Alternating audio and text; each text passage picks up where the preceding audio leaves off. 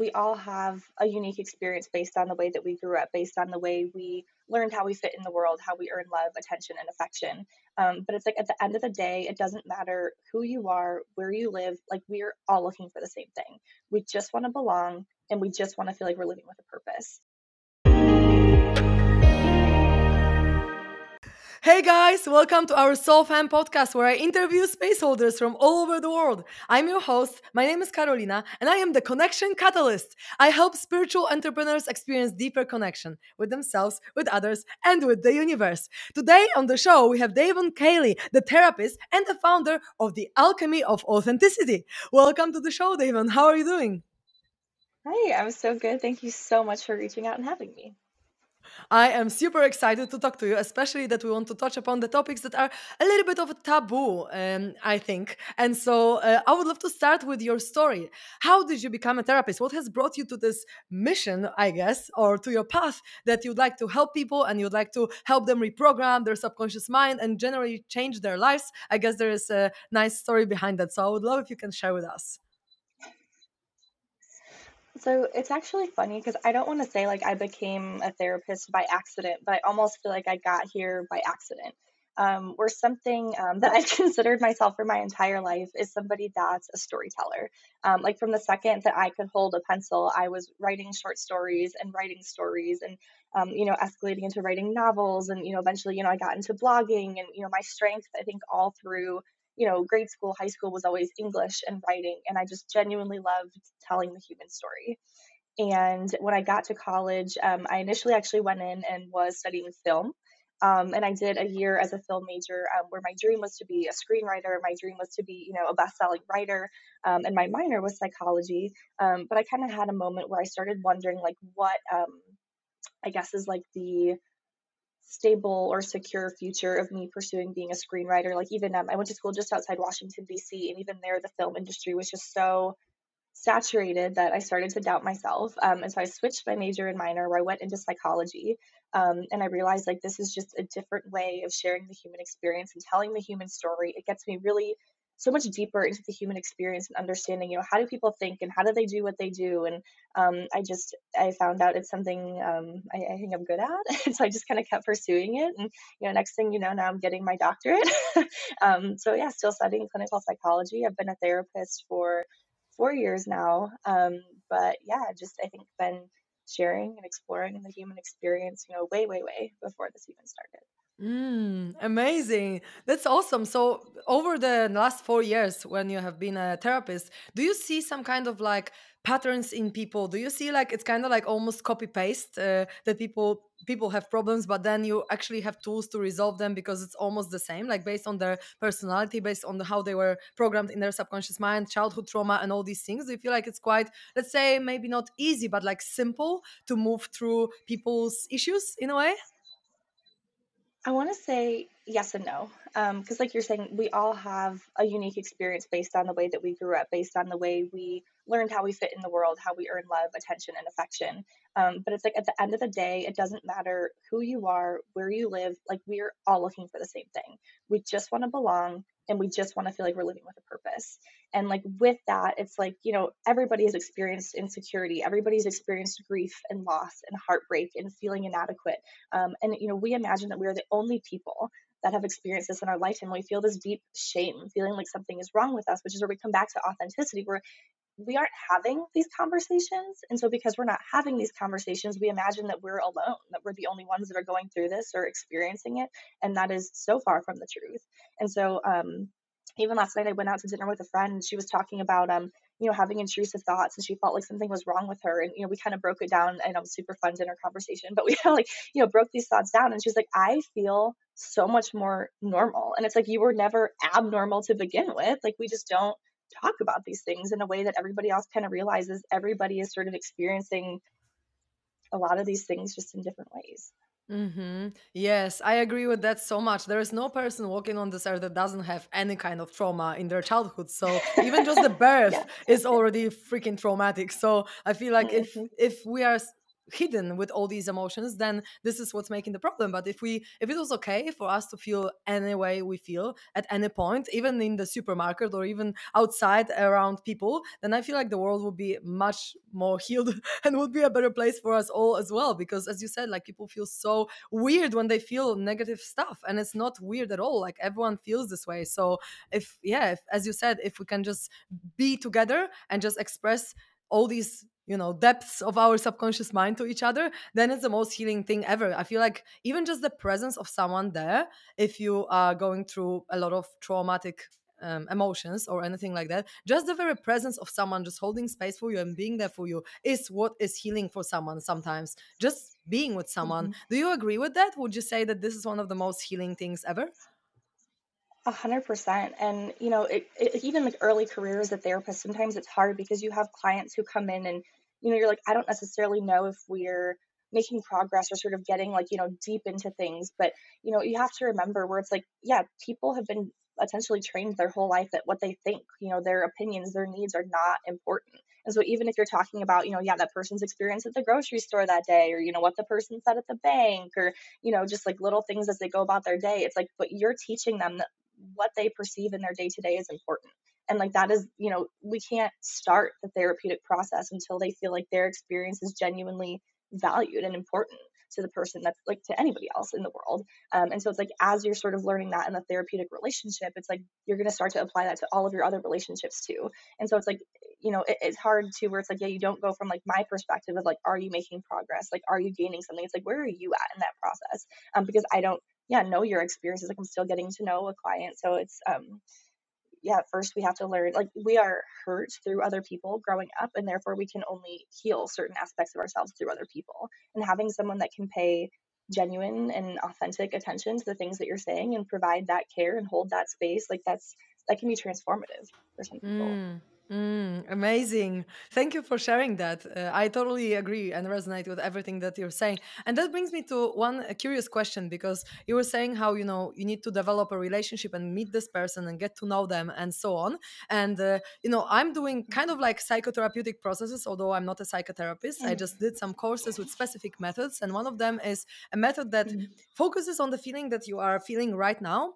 And because you feel Mhm. this feeling so deeply, you're coming back to childhood trauma the very first time that you've experienced this yes. feeling and then you resolve it there in terms of you express all these emotions that you were suppressing um, back then. And then you have other parts of this process like inner child work you know reparenting your inner child coming as an adult to the memory and giving this child what it needed and then taking this child out of the memory into the safe space that you create mentally in your mind and so on.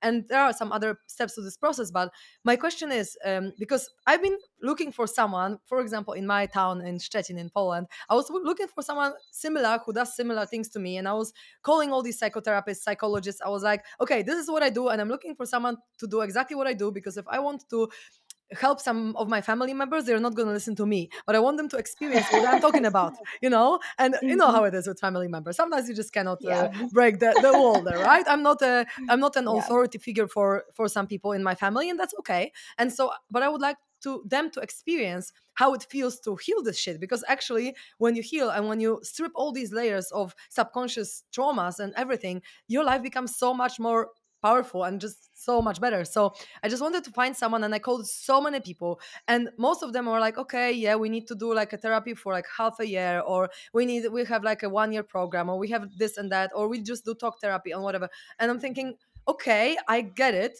for people who feel quite, quite unsafe in life they maybe need this trust built over some time and build this relationship with the therapist. But for people like me who are just like okay i'm just up for the ride just take me to my trauma and you know let's resolve asap um, like first go of all first of all yeah exactly. First of all like which kind of methods of psychotherapy for example i should look for if i want to just go straight to the very very core problem? Because i think that okay talk, talk therapy about the things that are happening now is nice because maybe if you're not heard then you're meeting the need for being heard or maybe if you don't trust then you're building the trust. But honestly in my view and it's only my ex- my view on based on my experience if you do do not go to your childhood trauma and don't resolve it there you kind of like only digging into the surface levels of your of your mind. And if you really want to mm-hmm. go deep you need to go to this traumatic events that have started this emotional response in you. That's my my perspective on it and that's what i found with my clients anyway but it might not be you know the ultimate truth uh, but i'm curious about your perspective on it and how you feel about this like you know long-term therapy and the trust building versus going straight into the core problem and resolving it there. Because to me this you know resolving it straight away is just seems more effective and quicker and i understand that not everyone needs a quicker way. Maybe some people need to take it slower and and build the trust but how do you feel about this uh, you know kind of like this discrepancy yeah, I'm like big throat clear. Okay, so I think there's a lot of different theories that I heard going on there, and kind of like what you're describing is like one of I think the biggest biggest criticisms of psychotherapy is like a lot of the main theories are what we call manualized, um, meaning there's like a specific way that you're supposed to be moving through each of them. Like there's a general sort of timeline of when you're supposed to start to see progress in these things. Um, but right now, the um, program that I'm in is focused on the humanistic perspective. And it's, again, like one of the biggest critics of that manualized process because, like, how do I meet you specifically where you are at in your experience and go from there? And so if you've already done a lot of the healing work, if you already have a lot of experience, like yeah, you're ready to just like head first, go in and like do all of these things. Um, and for some people, it's like they um, like the average person can identify three emotions in their experience. Um, like as I'm sure you're familiar if you've seen, you know, the emotion wheel, it's like there are hundreds to thousands different shades of emotion that we can experience, and the average person can identify three. Are and you serious? Again, no. Yes. Come on. Yes. Yes. Heard it on the Brene Brown podcast. Uh, I think it was uh, Dr. Vivek Murthy that was doing that research. Um, but yeah, that blew my mind when I heard that. Um, but also kind of emphasized like so two of the main theories that i use um, are emotion focused therapy and acceptance and commitment therapy which is mindfulness based and i think that you were describing being in that present moment um, so a couple more things that i kind of heard in there too just to give some more theory and credibility to the work that you're doing um, is you know before we even have language like the only way that we have to perceive the world is our emotional experience so, the first way that we understand how we fit into the world and how the world works is through our emotions. And then, then we develop language. So, like, we have our core needs, and our needs fuel our emotions, our emotions fuel our thoughts, and then our thoughts fuel our behavior.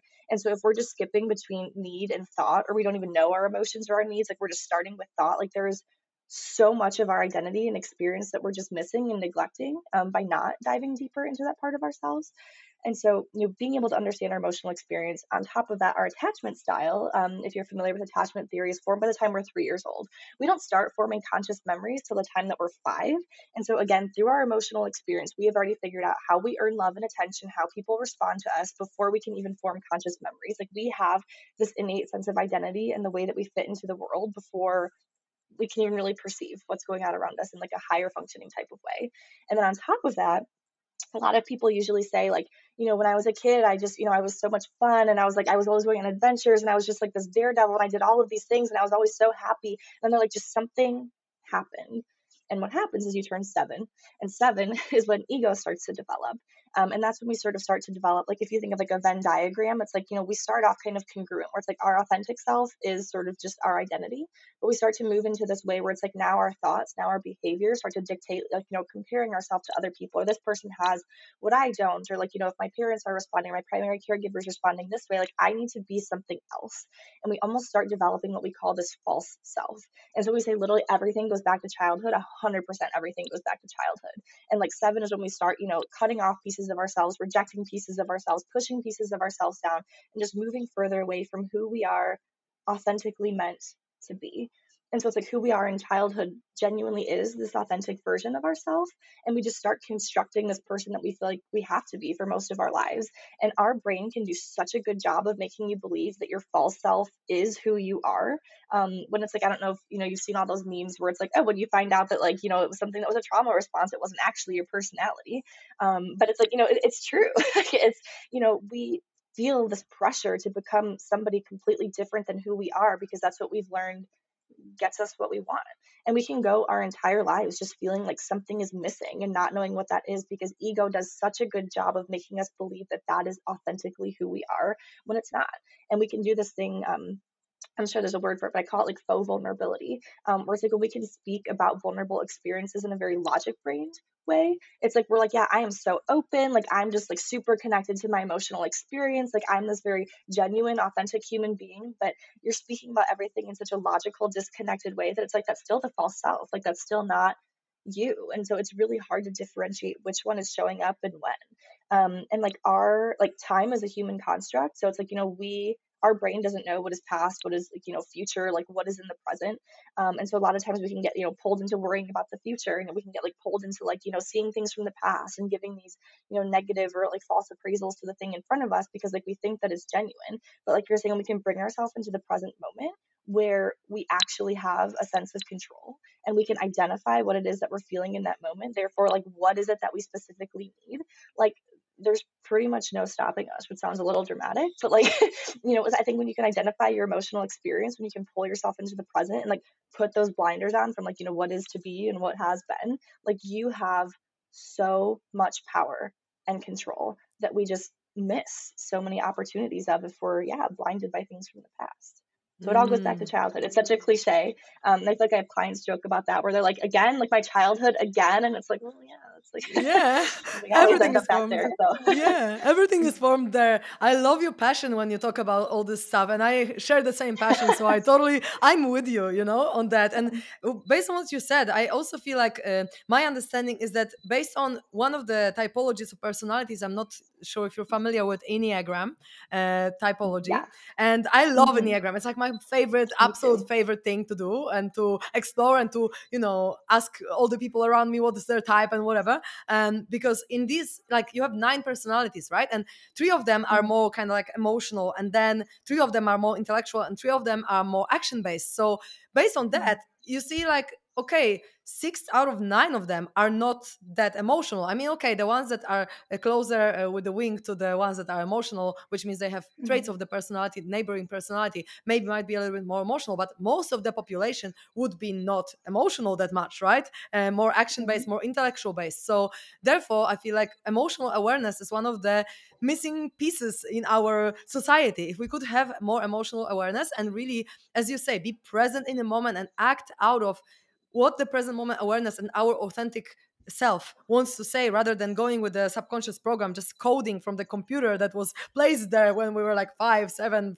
two years old or whatever then we would live a more truthful and authentic life. But that just brings me to the topic of authenticity because i feel like you're obviously an expert because you're uh, alchemist of authenticity right? So um, i would love to talk about that a little bit because for me there is a different definition for authenticity that someone might have and i feel like i would lo- love to touch upon it with you because one of them is like authenticity based on like expressing how you feel in the moment and like authentically honestly saying how you feel. So that's like one part of the authenticity mm-hmm. which then is kind of like okay you know how you feel in this moment right now and you know how generally you might feel but then you have so much suppressed shit within you so many suppressed parts of you that actually if you mm-hmm. really wanted to be authentic you would have to express all of them right but they are unconscious mm-hmm. they are like you're not even conscious of them so you cannot really be fully authentic 100% unless you know all parts of you that are subconscious too because this is still a part of you and it's still authentic to you to act in a specific way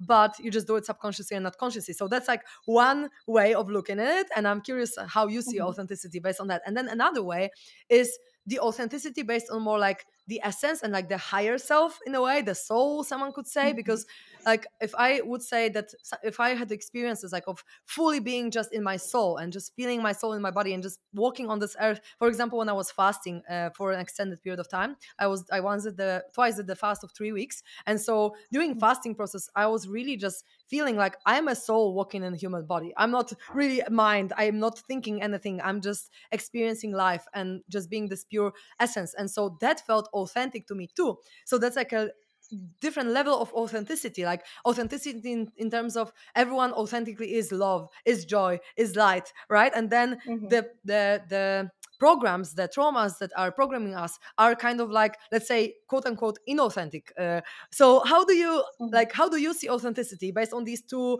let's say definitions or perspectives on authenticity because i'm really curious about yeah what you have to say and, and about these two as well I think I agree with everything that you're saying. And it's like, you know, what is the degree to which we can come home to ourselves and sort of be at least who we believe that we are in that moment? Where it's like, if you're being who you believe yourself to be, it's like that's not necessarily inauthentic. It's not the most authentic you can be. But I think we have, you know, we all have moments where it's like, you know, insecurity is going to get the best of us. Um, or if we have a powerful emotion like, you know, sadness or anger or fear, it's like, we're not always going to behave in an authentic way. But it's like, do we have the awareness afterwards to take accountability for how we showed up? Are we willing to do that inner work after? Are we willing to own up for the fact that I wasn't behaving as my authentic self in that moment? Where if you are imperfect in your authenticity, that doesn't make you less authentic and you know sometimes like um like something i've probably you know thought or said you know five years ago it's like i don't believe that necessarily anymore but it doesn't mean that i wasn't authentic in that moment. It's like i genuinely thought that to be true about myself then but as i've unpacked things and done the work like i've realized that like yeah maybe that's not so true anymore but it's like yeah it doesn't make it less authentic then if i genuinely believe that that was true and who i was um, and so i think it's partly just giving ourselves compassion for the way that we're showing up in the moment um, which like you know explains but doesn't excuse where it's like you know taking accountability for the times that we make mistakes or behave out of alignment with our authenticity. Um, but it's just really about like can you be true like you said i love that word essence like to the essence and the core of who you are as a human being more than anything else. Mm. Yeah, so that's kind of like that's why this authenticity as a definition is so hard to um, use even as a word or whatever because you know on one hand you have authenticity as your essence and on one hand you have authenticity as how you feel in the moment which is based on trauma which is based on programs which is not the essence mm-hmm. right so it's kind of like uh, both both playing out i think uh, simultaneously because you can be let's say in an emotional trauma response and then authentically express how you feel but then come back to your essence and be like okay this is my program and not who I really was. But at that time, it was really honest for me to say that this is how I feel. And uh, yeah, another mm-hmm. thing is like authenticity it's like you can you have so many different parts of you like you know for example one part of me really likes uh, going through my emotional release because then i know that i will feel better and i'm super happy to do it because i know that i'm going to improve my life and i'm going to feel so much uh, lighter and whatever but then part, another part of me is like fuck this negative shit. I don't even want to cry. I don't want to shout. I don't want to, you know, be uh, vulnerable. I don't want to go through all these things i shaking my body or crying or punching the pillows or whatever and it's unpleasant like i don't want it it creates discomfort so if i say i'm happy to do this it's true but also if i say i'm very not happy to do this it's also true so i feel like it's such a hard thing to you know to express authenticity because then like usually both are true and usually if we identify as one let's say a confident person then there is a part of us that is not confident as well simultaneously and maybe we just haven't discovered it because as you said we are creating these identities as a part of our experience. When we have a trauma and we know that being confident will get us more love and approval then we become confident and we suppress the part of us that is not confident and then but then both of them are true. So actually saying anything about yourself that i'm only this or i'm only that is quite inauthentic because then you have this other part of you inside anyway. So like it's it's quite a yeah i think it's a very interesting and also challenging topic to talk about because everyone has their own definition of what it means. But i feel like maybe if you talk about honesty uh, that's and that's like a let's say similar word but it would it would be easier maybe to say because honestly if i honestly i feel right now like this or honestly you know like if you just honestly express yourself um and you know then you can like really hold your boundaries and really create the most beautiful relationships i think because this is so crucial to just like really express who you are and not hide uh, anything because actually like yeah if you if you're not authentic in your life if you're not honest with yourself and with others you pretty much are creating what you don't want. Like if you're putting up with something that you don't really vibe with and you're just like not saying it because you don't want to hurt someone or you don't want to you know create some drama or whatever then you're actually making yourself in you know bad position. And it's not very good for you at all because like it's you're gonna just attract people that and situations and conditions that you agree to. But if you're like okay i have a boundary this is not what i'm going to put up with and i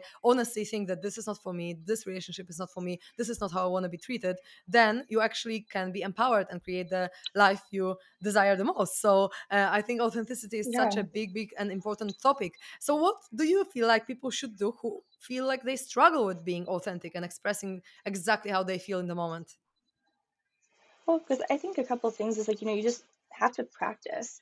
Um, and I don't know too if like you've come across like the term like, you know, shadow or like doing shadow work and everything too, where it's like, how do we acknowledge like the deeper, darker parts of ourselves? Um, like for example, it's like, you know, when you think of like the uh like uh stress responses where there's fight, flight, freeze, but then there's also the fourth one, fawn, um, where it's like, you know, sort of people pleasing, like getting people on your team, like have like building that support system just in case something were to go wrong.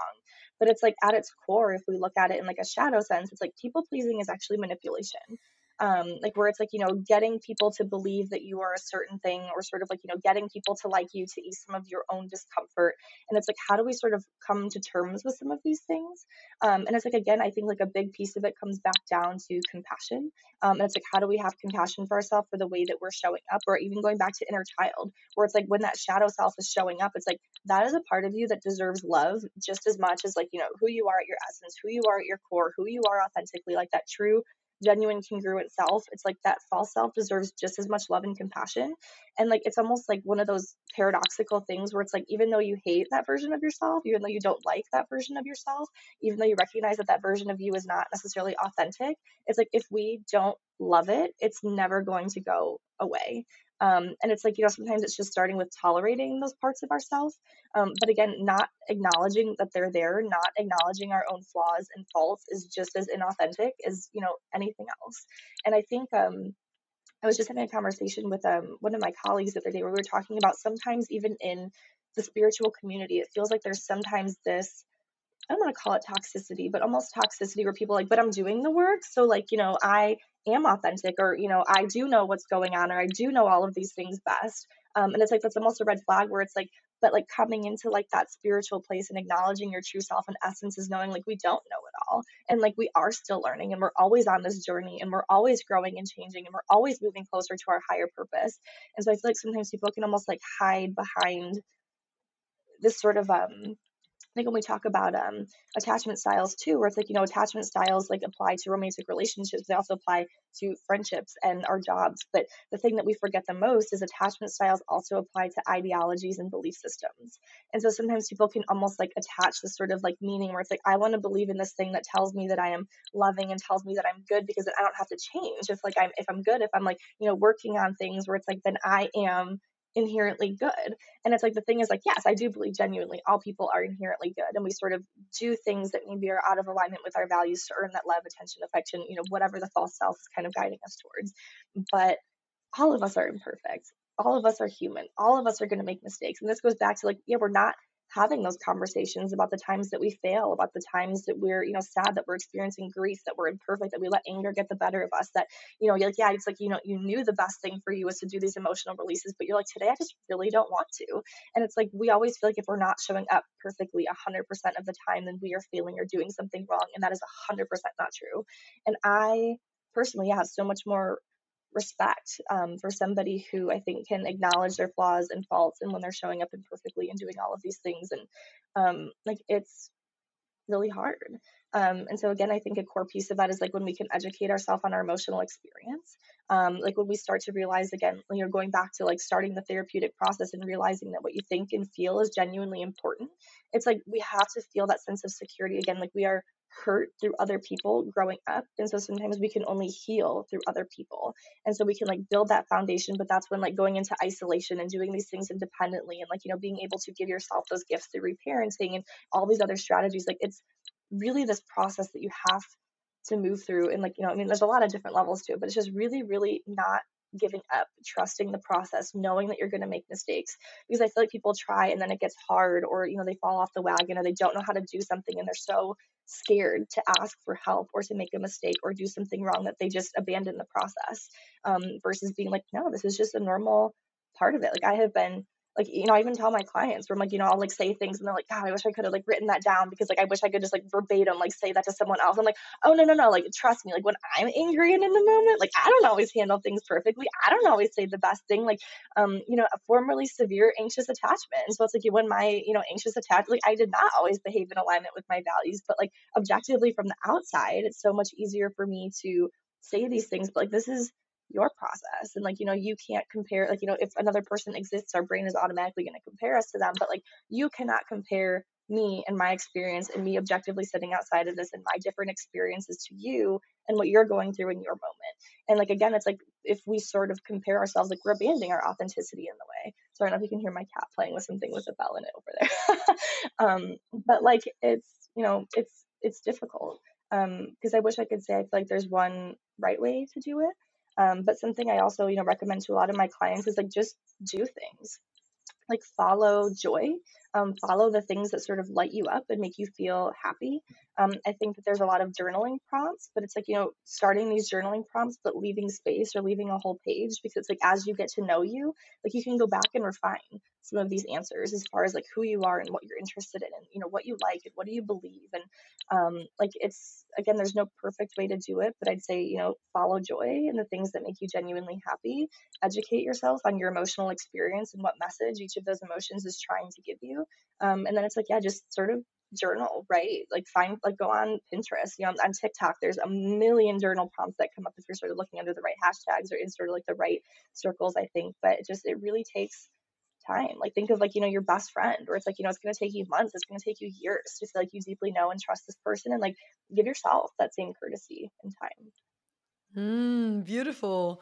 Thank you for sharing all that. I, I'm just so excited because I have many questions, but I need to pick only a few. Uh, so, one of the things that you said, because we have, okay, attachment styles, just briefly for people who maybe don't know it and they listen to it, there are Mm-hmm. four from what I know anxious, avoidant, Mm-hmm. disorganized, and secure. And anxious Mm-hmm. is kind of like I had uh, anxious attachment style. I mean, now probably not as much, but still, my background Mm-hmm. is anxious attachment style. So, it's kind of like a codependency uh, thingy where you feel just not good when you are um yeah just maybe scared or just uh, scared of separation or maybe you have abandonment wound or things like that. That's how it came for me. Avoidance is when you feel unsafe being with someone right? When you are unsafe Mm-hmm. feeling connected. Disorganized is when you have them both at the same time and then secure is when it's all kind of like balanced. So first my, my first question is is it even possible to have a secure attachment style? Yes, a hundred percent it is. Um, and again, it's like, you know, some people I think are just, you know, I, don't- I don't want to say lucky, but it's like, you know, if you have parents that have done the work or parents that are emotionally secure, um, it's like, you know, you're going to grow up that way too. And secure doesn't mean that you had caregivers that showed up perfectly. Um, it just means that they were able to sort of hold space for your emotions. Where I think, I don't know if you watched um, Atlas of the Heart uh, on HBO Max, the Brene Brown special, but like she even asks, she's like, how many of you in the audience like grew up in you know a household where emotions were prioritized. And i think there's maybe like a hundred people in the audience and three raised their hands. And it's like you know it, it's the strong minority i would say. Um, but again like you're saying too i would I, I think i say formerly anxiously attached. I don't want to say again i'm like 100% into secure at this point because i think there's always you know triggers and things that are going to come up. But it's like if you're willing to do the work and address these parts of yourself you can definitely become secure. You are not locked in to whatever your attachment style starts as. Um, and it's like typically too it's like you know when you start as anxiously attached where it's like you know think anxious leans in avoidant leans out. Um, and so when anxious is leaning in, it's like, you know, people who are of opposite emotional or, or opposite attachment styles tend to attract. And so the funny thing oh is, it's like, you know, oh people shit who are anxious that triggers yeah, the fuck out of me. Like I always yes, attract anx- anxious attachment style, and it's so triggering. It's the worst thing ever, but also the most healing. it is. It is, but the thing too is like it's so funny because people who are anxiously attached are always like, but I know my emotional experience. I'm so into my emotional experience. Like, why can't my partner meet me there? But as you start to heal anxious attachment, you realize like I chose avoidant partners because I'm also emotionally unavailable. But I didn't have to like sort of acknowledge my own emotional unavailability because my partner was even more emotionally unavailable. And so it's funny because like even like in my own healing process, I realized that where I was like, you know, yeah, I'm so emotionally aware and I'm so good in a relationship and I know how to communicate and blah blah blah blah blah. And then I got to this point where I was like, oh, actually I'm emotionally unavailable. And I was like, crap, like was like, you know, like three owls in a trench coat this whole time. And you finally like realize it. It's like, you know, then you have to again build your emotional awareness and experience so that like you can really like when you know who you are authentically at your core, it's like dating is so different. Like especially since I feel like I've come to this more secure place where it's like I I don't feel that spark anymore because a lot of times that spark is really just that like um, attachment style of being activated um, or it's like the people that i think i found the most success like in relationships with when i first met them i felt nothing like I was like, I enjoy your company. I think you're a super great person. I feel like we communicate super well. And that spark just isn't there to the point where you're like, Am I actually into you? Or like I genuinely don't know because you're so used to feeling like that high or that low. Again, your subconscious, your unconscious picks up on someone's attachment style way before we consciously do. Where it's like always when we go back, you can see all those red flags, everything from the beginning, and you're like, Yep, it was literally there the whole time. I just didn't see it. Um, but it's like now it's just like it's so calm and it's like I don't go into it like expecting people to, you know, super like me or whatever, where it's like I know what I bring to the table as a partner. Like I know who I am as a person. And like either you're gonna see that or you're not. And it's like if you don't see that, like, you know, it might suck, it might hurt, but it's like, you know, that's just the way it works. It doesn't say anything about me or who I am as a person. I'm not to change anything about me because one person I went on a date with, you know, didn't see me or like something or whatever. And like it's just so much more empowering when you have this awareness for the way that you're showing up and yes, or like these lies that your brain is telling you about attachment, what to believe and dating and whatever else. And it's it's really freeing, I think, to do that work and move into a more secure Mm, thank you for sharing that. It's amazing. And so another question that really um, I would really love to know because you said, okay, if for example, if I have an anxious attachment style, would I also have an anxious attachment style to my beliefs and to my thoughts and to my emotions, as you mentioned? Because it's not only how we relate to other people, it's also how we relate to our beliefs and emotions. And so, is my attachment style gonna kind of like spill over all the other things, or is it possible to have other attachment style too? For example your thoughts and beliefs or is it always like the same? And then if if then if it's the same one or even different how does it even play out? Like what if i have anxious attachment style for example to my thoughts and emotions how does it play out in my consciousness? So there's a lot of different ways i think that you would see it playing out um, and so some of the examples i'm thinking of is like somebody somebody who's anxiously attached um, it's like they might lean more heavily on support systems. And so, again, like on the surface, it's like, no, you have more connections if you have a better support system. But it might come to the point that like you're abandoning your own judgment to sort of default into like some sort of support system. Or i don't want to say everybody that seeks help um, like you know has anxious attachment because obviously it goes both ways. Um, but like i'm sure like you know you've experienced like you know clients or people where they're like but like i need you to tell me what you think or they're googling every answer to something and they're looking everything up on the internet and they're like well i don't know what i think but you know if i google this like you know the internet will tell me you know what i should think or what i should feel or what i should or if i read this book or if i like do this thing like then i'll know what to do. But like we're abandoning our own judgment and intuition. And usually there's like a certain answer that we're looking to confirm almost again which is still abandoning ourselves and our own judgment and our own emotional experience um, and people who are anxiously attached are more likely to be in jobs that demand too much of them um, where it's like a job where you feel like you have to prove yourself like a job where you know just you as you are is not enough that you have to be you know overachieving and super productive and you know you're you know you might be like the most liked person in the office but again like it could be that fawn response it could be that people pleasing where it's like i need everybody here to like me so that i don't get fired or i need everybody here to like me so that you know there's a certain outcome or certain opportunity or something can happen. And it's again in that moment you're aban- abandoning who you authentically are in order to get something that you want or you need. Um, and again these things might not always be so obvious um, but I guess those are just like some of the first examples that pop in my head of like, yeah, ways that you would abandon, you know, who you are, what you think, what you believe, like in preference for something outside of yourself instead. Mm. And what about anxious, uh, uh, sorry, avoidant attachment style in this case when it comes to like beliefs and emotions? hmm So they're probably going to be somebody where it's like they're going to be much less likely to seek help just in general. Um, they're going to be less likely to probably be in therapy. They're probably not going to be reading the books. They're not going to be listening to the podcasts. Um, they're probably going to be somebody who's in a job that just like they can completely disconnect um, or it's like something all consuming to the point where it's like they don't have to feel, they don't have to think. It's like they can sort of just presently be with this thing. Um, there might be like, you know, the overworker, like the person who, you know, works like the insanely long hours, like the super intense job, the job that is more, you know, logic brained or numbers focused, like something where like they don't necessarily have to tap into their emotional side. Um, they might also struggle with creativity a little bit.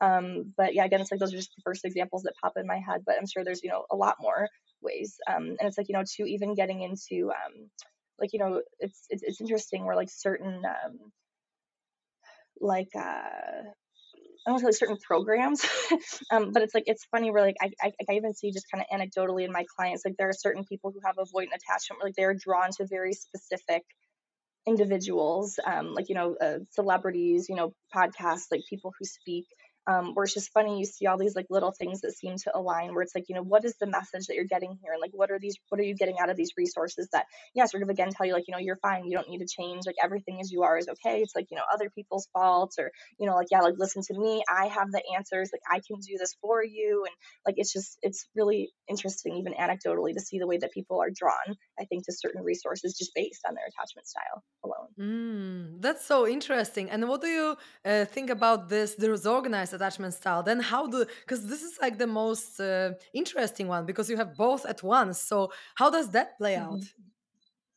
That's re- I feel like that's much more dependent on the situation and relationship. Um, and so again, it, it's almost that paradoxical counterintuitive thing where it's like the closer someone gets to our inner circle, the more that they're going to tap into that attachment style and attachment wound for us.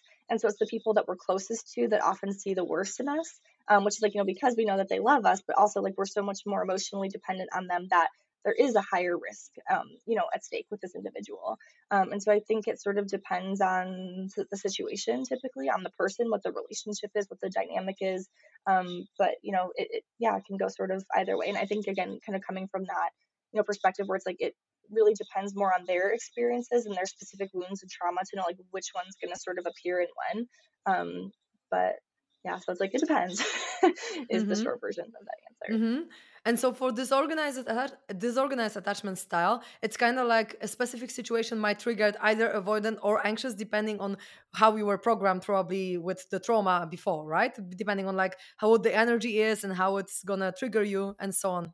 Is that correct? hmm Yeah, where it's either like that leaning in where it's like, please, it's like I think like the two phrases I kind of break it down is like anxious is like, please don't leave me, and avoidant is like, I just want to be able to get it right. And so it's like kind of those things where it's like, you know, please don't leave me, but then it's like, but wait, like if I feel like I'm failing at the relationship or whatever, it's like actually get away from me. Like, cause like when I'm with you, I feel like I'm failing or I feel like I'm doing something wrong and like I don't like that. Um, and so it's like, you know, that push pull, like even just at the individual level, which can be really confusing um, for a partner too, because they're like, I have you know, I just I don't understand what's going on, or I thought that things were okay, or I thought you wanted me to not leave, but now that I'm here, you want me to. Like, it can be really confusing, but again, it just really depends on specifically what that trigger is in the moment, based on that person's unique wounds. Mm, perfect. And so, how do you develop a secure attachment style then? What do you do?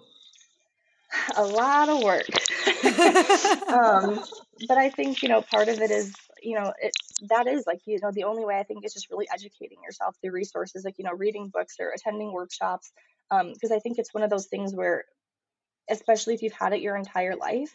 Um, like ego does such a good job of convincing you that this is genuinely who you are that we can't usually see it for ourselves that it takes an outside perspective kind of holding us accountable kind of moment to moment where um like in therapy it's like if a client is telling me an experience and you know, they're kind of like i don't understand why this happened and i'll be like okay but let's approach this through an attachment lens and like now tell me why do you think like maybe this happened and they're like oh, like now I can kind of see with clarity maybe what was going on here. But um, like you know, there's really great Instagram accounts. Again, um, TikTok has amazing you know therapists and resources on there. There's a lot of great books that I can recommend.